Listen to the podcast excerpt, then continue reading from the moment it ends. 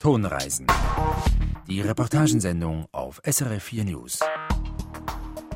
Willkommen zu einer neuen Ausgabe von Tonreisen. Bei uns geht's heute um Schweizer Dialekt und Schweizer Brauchtum. Es hat schon manchmal geregnet und wenn sie wären nass. Gejodelt wird hier aber nicht im Berner Oberland, sondern in Bern, Indiana. Im US-Bundesstaat pflegen Nachkommen von Schweizer Auswanderern das Schweizerdeutsche und wollen es auch ihren Kindern weitergeben. Ja, yes, mit, mit ihnen ging Schweizer Schwarze. Uh, ja, wir, wir lernen sie alle wie Schweizer Schwarze. Und was auf Betroffene zukommt, nachdem ein Sturm ihr Haus zerstört hat. Don't touch anything in here without gloves on because it's just full of mold and mildew and alles ist verseucht mit Schimmel und Bakterien. Dabei sollten tausende Hausbesitzer in Texas nach Tropensturm Harvey dringend aufräumen. Am Mikrofon begrüßt sie Simon Weber. Im 18. und 19. Jahrhundert wanderten tausende Menschen aus der Schweiz nach Amerika aus und es entstanden ganze Schweizer Kolonien. Noch heute gibt es im Staat Wisconsin etwa die Stadt New Glarus oder Bern im Bundesstaat Indiana. Die Auswanderer blieben vielerorts unter sich und behielten auch ihre Sprache bei. Noch heute findet man in den USA Überbleibsel von Schweizer Auswandererdialekten. Sie sind zwar vom Aussterben bedroht, die jüngeren Generationen sprechen oft nur noch Englisch. In Gemeinschaften jedoch, die immer noch sehr geschlossen sind, wird das Schweizerdeutsch weiterhin gepflegt. Bei den Amischen zum Beispiel, einer Glaubensgemeinschaft, deren Mitglieder wie ihre Vorfahren vor 300 Jahren leben. Priscilla Imboden war bis vor kurzem unsere USA-Korrespondentin. Auf ihrer Abschlussreise durchs Land hat sie Bern, Indiana besucht.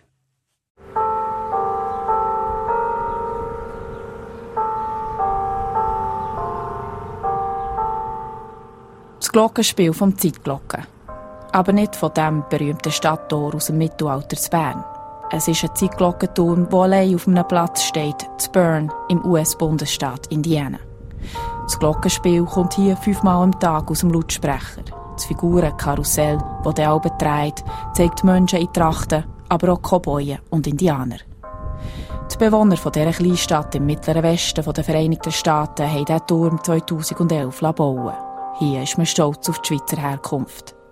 An der Hauptstrasse gibt es eine Swiss Plaza, eine Bank of Bern und eine Bank of Geneva, ein Möbelladen im Berner Bauernhausstil und bei McDonalds stehen Schilder mit der Aufschrift Willkommen und Auf Wiedersehen. Viele hier heissen Hilti, Lehme, Wenger oder Graber. Und noch etwas ist anders als sonst in Amerika.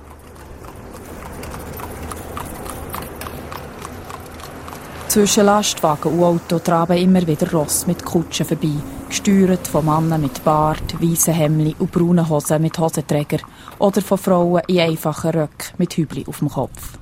Es sind die Amischen, eine Täufergemeinschaft, die im 18. Jahrhundert aus der Schweiz, vor allem aus dem Emmental, sind vertrieben worden und hier nach Indiana ausgewandert sind. Die Amischen leben zurückgezogen auf ihren Bauernhöfen wie im 19. Jahrhundert und verzichten auf die meisten Errungenschaften der modernen Welt. Auch bei der Sprache sind sie traditionsbewusst. Die Amischen reden untereinander noch eine Art Schweizerdeutsch. Well, die Mama, Mutter und Vater haben es gelernt und wir haben es nie verloren. Der Andy Hilty macht gerade eine Mittagspause auf einem Parkplatz nicht weg vom Zeitglockenturm von Bern, Indiana. Auch er trägt ein weisses Hemli, Hosenträger und Bart. Im Hintergrund hört man eine Möbelfabrik. Die Amischen sind bekannt dafür, gute Handwerker zu sein. Die Muttersprache von Andy Hilty ist Schweiz, wie er sagt. Ich habe nicht gewusst, wie uh, Englisch Schweizer Position gegangen bin. So, das heißt, wie man die erste, erste Sprache, die ich hatte, war Schweiz. Der Mann arbeitet in einem Lebensmittelladen und ist einer der wenigen Amischen, die Auto fahren. Er ist darum auch einer der wenigen, der bereit ist, ins Mikrofon zu reden. Er hat neun Kinder und lehrt denen auch Schweizerdeutsch. Yes, mit, mit ihnen ging Schweizer Schwarze. Uh, ja, wir, wir lernen sie alle wie Schweizer Schwarze. Die Amischen haben ihre eigenen Schulen, wo sie auf Englisch und Deutsch unterrichten. Er wird seine Kinder nie in die öffentliche Schule schicken, weil dort die Evolutionslehre gelehrt werde, sagt er. Seine Lebensweise ist am Ende Hilti wichtig, abseits von der Welt, wie die Amischen am Rest der Gesellschaft sagen. Zur Kultur in den USA sagt er. Es ist nicht, dass wir abschauen auf sie, aber wir, wir haben ein Desire von anderen weglaufen. Als, ja, wir haben keine Television im Haus und wir haben keine, wir fühlen es ist, uh, es ist gut, wenn wir simpel sind und haben wir mehr Zeit mit Kindern und, und Familie ist, ist uh, nächste zusammen und das ist, uh, ja, wir, wir enjoyen es und wir meinen, es ist eine gute Heritage. Das abgeschottete Dasein in ihrer Gemeinschaft ist auch ein Grund, warum die Amischen den Schweizer Dialekt einigermaßen am Leben behalten Was eigentlich erstaunlich ist, zumindest in den USA, wo ihrerseits ihre Lebensweise in alle Welt exportieren. Die Amischen haben die Sprache können am Leben behalten, obwohl sie keine Kontakte mehr in die alte Heimat pflegen. Zur Bedeutung der Schweiz für ihn, sagt der Andy Hilti. Oh, it's interesting to us. Uh, ich weiß nicht, was sagen. Eine typische Antwort auf eine solche Frage. Der Andy Hilti hat wie die meisten Amischen keine Vorstellung von Schweiz. Die amische Identität ist stärker als die schweizerische. Die Geschichte der Verfolgung hat sicher auch nicht zur Heimatverbundenheit beigetragen.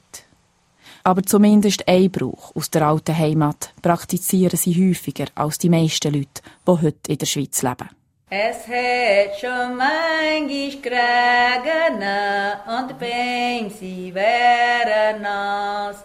Ich habe mal ein Mädchen und ich wäre Herz nach nach.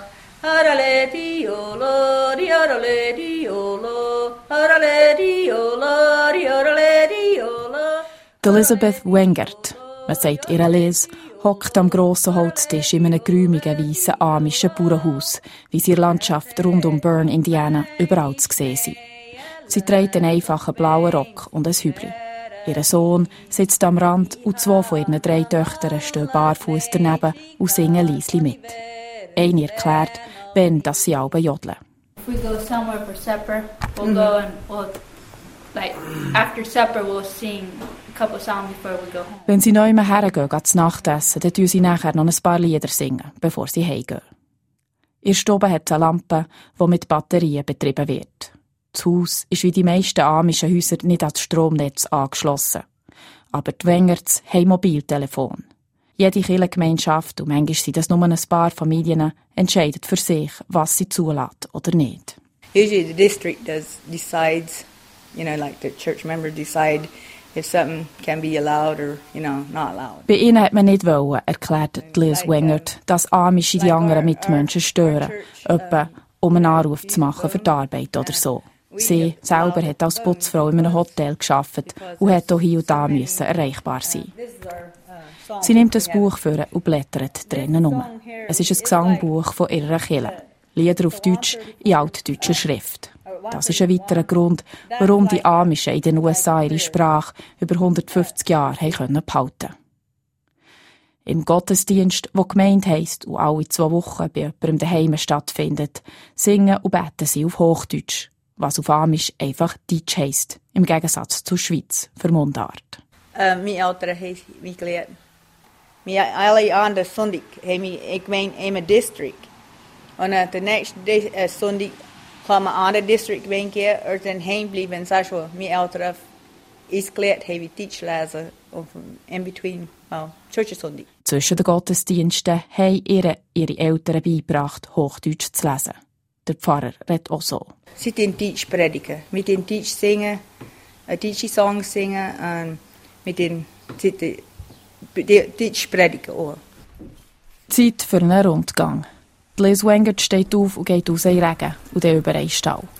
Auf die Frage, wie viele Ross sie haben, sagt sie, Mit 19 Jahren sind still Ponys und still grosse. Sie sagen Girl für Ross. Es sind 19, Teil davon sind Pony. In ihrer Box drängt sich ein Fülli an seine Mutter. Sie sagen bei denen? Ähm, Hutsch. Hutschli. Sie probiert den Geissbock Willi dazu zu bringen, etwas zu sagen. Bäh, bäh. Figure, figure si mi copia. Der Menno Wengert führt das Ross aus dem Stall und spannt es vor einer Kutsche. Die Kutsche ist deckt Und daran sieht man, dass die Wengerts zu einer Kirche gehören, die technologisch gesehen liberaler ist. Die strengeren lassen nur offene Kutschen zu. Der Menno Wengert arbeitet als Schreiner und muss los. Er fährt durch den Regen davon. Seine Mutter, Liz Wengert, geht zurück ins Haus und singt noch ein Lied vor, bevor sie sich wieder an die Hausarbeiten macht. Eine seltene Melodie im Mittleren Westen, die an einen kleinen Teil der Geschichte der USA erinnert. Die Einwanderung der amischen Täufer aus dem Emmental und anderen Gebieten der Schweiz. Die Sprache und das Jodeln sind das, was ihre Nachkommen noch heute mit der alten Heimat verbinden. Jodelklänge tausende Kilometer von der Schweiz entfernt in Bern, Indiana, einer Stadt mit rund 4000 Einwohnern, in der Nachkommen von Schweizer Auswanderern leben, darunter viele Amische. Ich habe mit Priscilla Imboden über ihren Besuch in Bern gesprochen. Priscilla Imboden, Sie beschreiben Bern mit dem Zeitglockenturm. Im McDonalds wird man auf Schweizerdeutsch willkommen geheißen. Ich stelle mir vor, für Sie als in Anführungszeichen echte Schweizerin, das muss ziemlich speziell gewesen sein. Ja, das war es. Also es hat mich überrascht. Es war wirklich ähm, sehr extrem. Überall irgendwelche Erinnerungen an die Schweiz oder an Orte in der Schweiz. Und es kam mir schon ein bisschen seltsam vor mitten in den USA, weil trotzdem war man ja dort in den USA und es sah auch aus wie die USA, außer diesen vielen Schildern und Namen. Die Leute da wissen kaum etwas von der Schweiz und trotzdem ist es ihnen offenbar wichtig, diesen Bezug zur Schweiz zu zeigen. Ja, es ist wichtig für sie, es ist generell in den USA vor allem die weiße Bevölkerung, die äh, europastämmig ist, die ist immer sehr bedacht darauf, ihre Wurzeln zurückzuverfolgen in irgendein Land in Europa.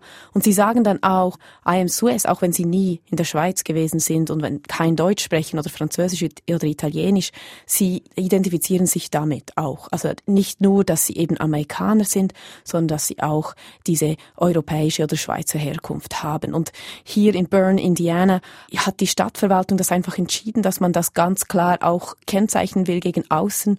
Sie erhoffen sich auch ein bisschen Tourismus durch das. Es gibt auch Schweizer Tage dort im äh, Juli und dort wird gejodelt und da gibt es verschiedene Märkte und so und das zieht viele Leute aus der Region an.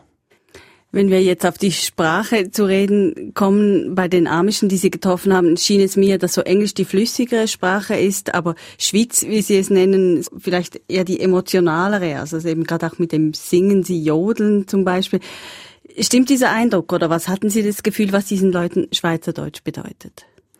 Also es war ganz klar die Sprache des Heims, die Sprache der Familie, die Sprache der nächsten Umgebung der eigenen Gemeinschaft, im Gegensatz zum Englischen, das die Sprache der Außenwelt war. Und wegen dem ist ihnen diese Sprache wichtig. Aber sie ist auch ein bisschen verkümmert. Zum Beispiel, ich versuchte am Anfang, sie immer in der Höflichkeitsform anzureden und sie verstanden das nicht, weil das brauchen sie nicht. In der Familie brauchen sie das nicht, äh, im Englischen gibt es das nicht und deshalb haben sie das vergessen. Wie wurden denn Sie als Schweizerin empfangen? Ich könnte mir vorstellen, die haben sich gefreut, oder wie war das? Ja, das war so. Und das war durchaus, vor allem die Sprache war ein Türöffner jetzt bei der amischen Bevölkerung, weil die sind wirklich sehr äh, verschlossen gegenüber der Außenwelt. Nur so können sie auch ihre Lebensweise bewahren. Aber dadurch, dass ich auf sie zukam, also ich, ich machte das so, dass ich dann eine Runde machte zu den Firmen der Amischen. Also die haben da verschiedene Handwerkerfirmen, Bäckereien und so, die sie betreiben. Und wenn man dort hineingeht, dann trifft man die Amischen. Und ich habe dann immer über die Sprache dann auch den Kontakt knüpfen können zu ihnen. Und sie fanden das sehr, sehr interessant zum Schauen, äh, was sie verstanden, wenn ich spre spreche und wie viel ich von ihnen verstand. Das, das hat sie durchaus interessiert. Und sie haben auch immer mit mir gesprochen, aber nur die wenigsten waren bereit, dann auch ein Interview zu geben, das aufgezeichnet wurde. Also ich habe vielleicht mit 30 Amischen gesprochen und nur drei haben mir ein Interview gegeben. Also das war wirklich eigentlich eine Knochenarbeit. Warum denn? Wovor haben die Amischen Angst, wenn sie in Interviewform aufgenommen werden?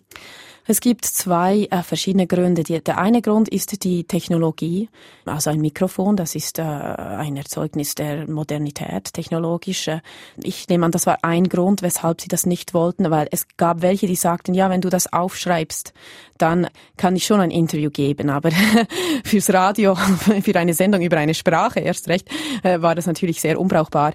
Und der andere Grund ist, dass die amische Gesellschaft sich sehr stark auf die, es ist verpönt, sich als Individuum in irgendwie ins Schaufenster zu stellen oder in die Mitte zu stellen alles dreht sich nur um die Gruppe, um die Gemeinschaft. Und natürlich ein Interview geben ist da auch ein bisschen sich, sich zur Schau stellen. Ich nehme an, das war auch ein, ein Grund dafür.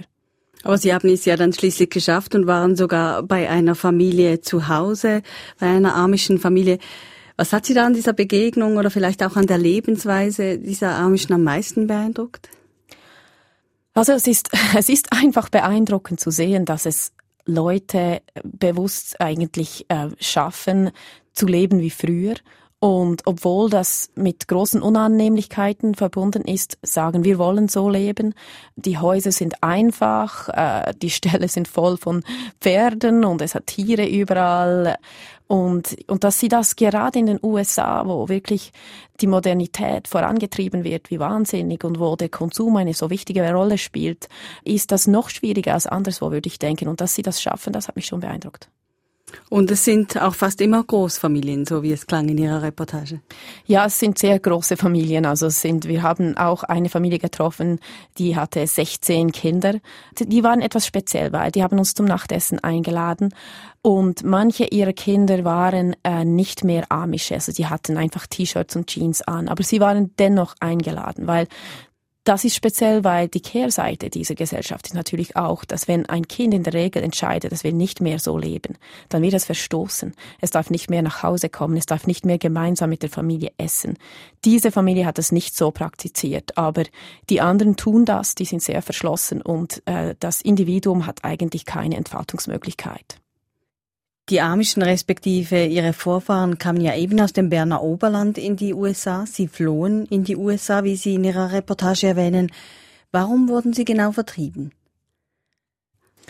Sie waren Teil der Täuferbewegung, also ist eine Abspaltung aus der Täuferbewegung, die äh, kurz nach der Reformation entstand und dann aber eine extremere Version des Protestantismus äh, praktizierte, die den Staat ablehnte und nur die Gemeinschaft akzeptierte, die den Militärdienst auch verweigerte. Und das machte sie dann zur Zielscheibe der Mächtigen in der Schweiz damals. Und deshalb wurden sie auch also brutalst behandelt und vertrieben, wenn nicht umgebracht. In den USA äh, sind sie immer noch so, also zum Beispiel, die gehen nicht wählen und sie lassen sich auch nicht aufstellen für Wahlen. Sie zahlen keine AHV-Beiträge und sie zahlen auch keine Krankenversicherungsprämien. Sie haben alles Ausnahmen erhalten für diese Dinge. Sie schauen einfach selber in der Gemeinschaft, wenn etwas geschieht oder wenn sie eben alt sind. Also das konnten sie dort in den USA weiterleben und in Europa war das damals nicht möglich. Und nun leben Sie eben nach wie vor in den USA, auch mit dem Dialekt als Eigenheit Ihrer Gemeinschaft. Einfach zu verstehen sind Sie ja aber nicht immer, wenn Sie Schwitz reden, wie Sie es nennen. Ich brauchte da oft Ihre Übersetzungsleistung in der Reportage. Wie ist es Ihnen ergangen? Ja, also es ist mir ähnlich gegangen. Ich habe, ich würde sagen, vielleicht 70 Prozent verstanden. Und wenn ich es nicht verstanden, habe ich nachgefragt. Und sie verstanden auch nicht immer meine Fragen. Und dann haben wir das auf Englisch gemacht. Und dann ging das natürlich schon. Also es ist wirklich eine Sprache, die sich angepasst hat dem Englischen und auch die, den Ursprung etwas verloren hat in dieser langen, langen Zeit ohne Kontakte zurück zur Schweiz. Und mit ja zum Teil für unsere Ohren auch kuriosen Ausdrücken. Also da gab es durchaus auch lustige Momente, so wie das klingt in Ihrer Reportage. Ja, also es war sehr eine interessante, ähm, es war ein sehr interessantes Erlebnis, diese Reportage zu machen. Also die paar Amischen, die bereit waren, mit uns zu reden und Interviews zu geben, die waren auch sehr extrovertiert und die haben ihre Lebensweise gut erklären können. Die haben viel gelacht. Ähm, die haben auch darüber gelacht, dass sie zum Beispiel bei den 16 Kindern nicht mehr wussten, wie alt welches Kind ist. also sie hatten den Überblick nicht mehr. Priscilla Imboden über ihren Besuch bei Amischen, deren Vorfahren aus der Schweiz in die USA geflohen sind und die nach wie vor Schwitz, wie sie es nennen, als Familiensprache pflegen. Tonreisen. Die Reportagensendung auf SRF 4 News. Die Menschen um den Golf von Mexiko und in der Karibik sind mitten in der atlantischen Hurrikansaison. Der bisher stärkste Sturm dieses Jahr, Maria, hat Puerto Rico als weitgehend zerstörte Insel hinterlassen. Zuvor verwüstete Sturm Harvey den Süden von Texas. In Houston sind ganze Wohnquartiere überflutet worden. Zehntausende Häuser rotten nun vor sich hin und werden zu Sondermüll. Schnelle Aufräumarbeiten wären schon aus hygienischen Gründen absolut notwendig. Doch die Behörden sind überfordert mit der enormen Anzahl der zerstörten Häuser. Die Hausbesitzer packen oft selber an, obwohl sie nicht sollten. Zu giftig sind die Rückstände. USA-Korrespondentin Isabel Jacobi hat ein Quartier im Nordwesten von Houston besucht. In Barkers Landing, einem wohlhabenden Rentnerquartier, riecht es ungesund nach Schlamm, Moder und Kloake. Trotz solchen Gefahr kehrt der 80-jährige Rentner Darrell Luthi in seinen Bungalow zurück. Nach Hause, sozusagen. Don't uh, touch anything in here without gloves on because it's just full of mold and mildew and Nichts anfassen ohne Gummihandschuhe. Alles ist voll Schimmel und Mehltau, warnt er. You want to come in? Durch die Garage, wo am Boden Kleiderstücke verrotten, landen wir in der Küche. Der Kühlschrank steht windschief da, die Tür offen, darin verdorbene Esswaren. Der Gestank ist fast nicht mehr zu ertragen. It really smells bad. doesn't it? I just wanted to show you this room. Well, I've been in here two or three times, so I'm kind of over it. But you can step around here and look in. It just floated the furniture and and uh, everything else away. Luthi, oder nennen wir ihn Lüthi, denn seine Vorfahren kommen aus Bern, führt um den Küchentisch herum und zeigt ins Wohnzimmer oder was davon übrig geblieben ist. Der Holzboden hat sich in die Höhe gewölbt, wirft meterhohe Wellen. I'm going to get in here and try to get pictures of my wife and that type of thing. And Lüthi will nach den Bildern seiner verstorbenen Frau suchen. Er habe die Hochzeitsbilder gefunden im Büchergestell und völlig trocken. I guess the good Lord decided that He was going to give me that. Those are my alarm systems. Das ist übrigens die Alarmanlage. Who would expect the battery to last that long? Wer hätte gedacht, dass die Batterien so lange wären? Es ist an der Zeit, Luft zu schnappen. Wieder draußen läutet das Handy von Lüthi. Harris County approves application for FEMA buyout grant for repeatedly flooded homes. Eine Nachricht von der Katastrophenhilfebehörde FEMA. Die FEMA bietet an, sein Haus zu kaufen, weil es schon mehrere Male überflutet worden sei. Well, that's not us. Stimmt gar nicht, sagt Lüthi. Sein Nachbar Frank Doonan gesellt sich dazu. We're not in a floodplain. These houses are 40 years old and Diese Häuser sind 45 Jahre alt und wurden noch nie überflutet. Das wären sie auch diesmal nicht, wenn die Armee nicht den Damm geöffnet hätte. Das Quartier liegt gleich neben dem Addix-Reservoir, das die Stadt vor Überflutung schützen soll. Und dieses Reservoir war noch halb voll, als der Sturm kam. They should have let water out of that six months. Sie hätten das Wasser vor sechs Monaten ablassen können. Hätten können. Der Konjunktiv hilft jetzt auch nicht weiter. Aber ein Schwarm von Freiwilligen, die im Quartier gelandet sind. Nicht immer aus ganz selbstlosen Gründen. Dieser Typ arbeitet fürs Liegenschaftsunternehmen Keller Williams. But I'm with Keller Williams. We've got about, I don't know, roughly 10,000 volunteers down here. Tausende von Freiwilligen hätten sie mobilisiert. 20 Millionen Dollar Spenden sollen But zusammenkommen. more so than that, we've volunteered to come down here this week and be bussed in. And man, the devastation's phenomenal. Die Zerstörung ist phänomenal. Auch für den Rentner Darrell Lüthi naht Hilfe. Sein Nachbar hat ein privates Unternehmen, Express Restoration, mobilisieren können.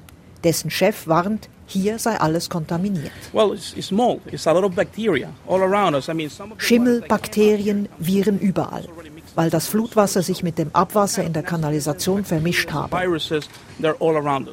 Koordiniert er denn seine Aktivität mit der Katastrophenhilfe oder den lokalen Behörden?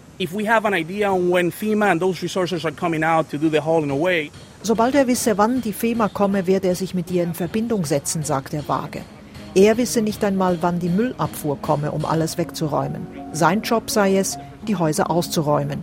Oder man organisiere auch das privat.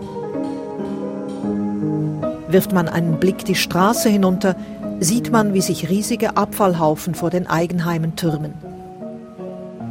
der Ferne spielt jemand auf einem ertrunkenen Klavier ein letztes Stück. Darrell Lüthi muss viel loslassen. I mean, you know, you, in. Was er denn aufbewahren solle. Und das Haus wieder aufbauen möge er eigentlich nicht. Und dann verkaufen. Oder vielleicht doch, wie alle anderen. I have no interest in rebuilding here, but I guess I will because everybody else is going to. And then sell uh, if you can. You know, I don't know. Uh, Untergangspoesie in Barkers Landing, Houston, Texas.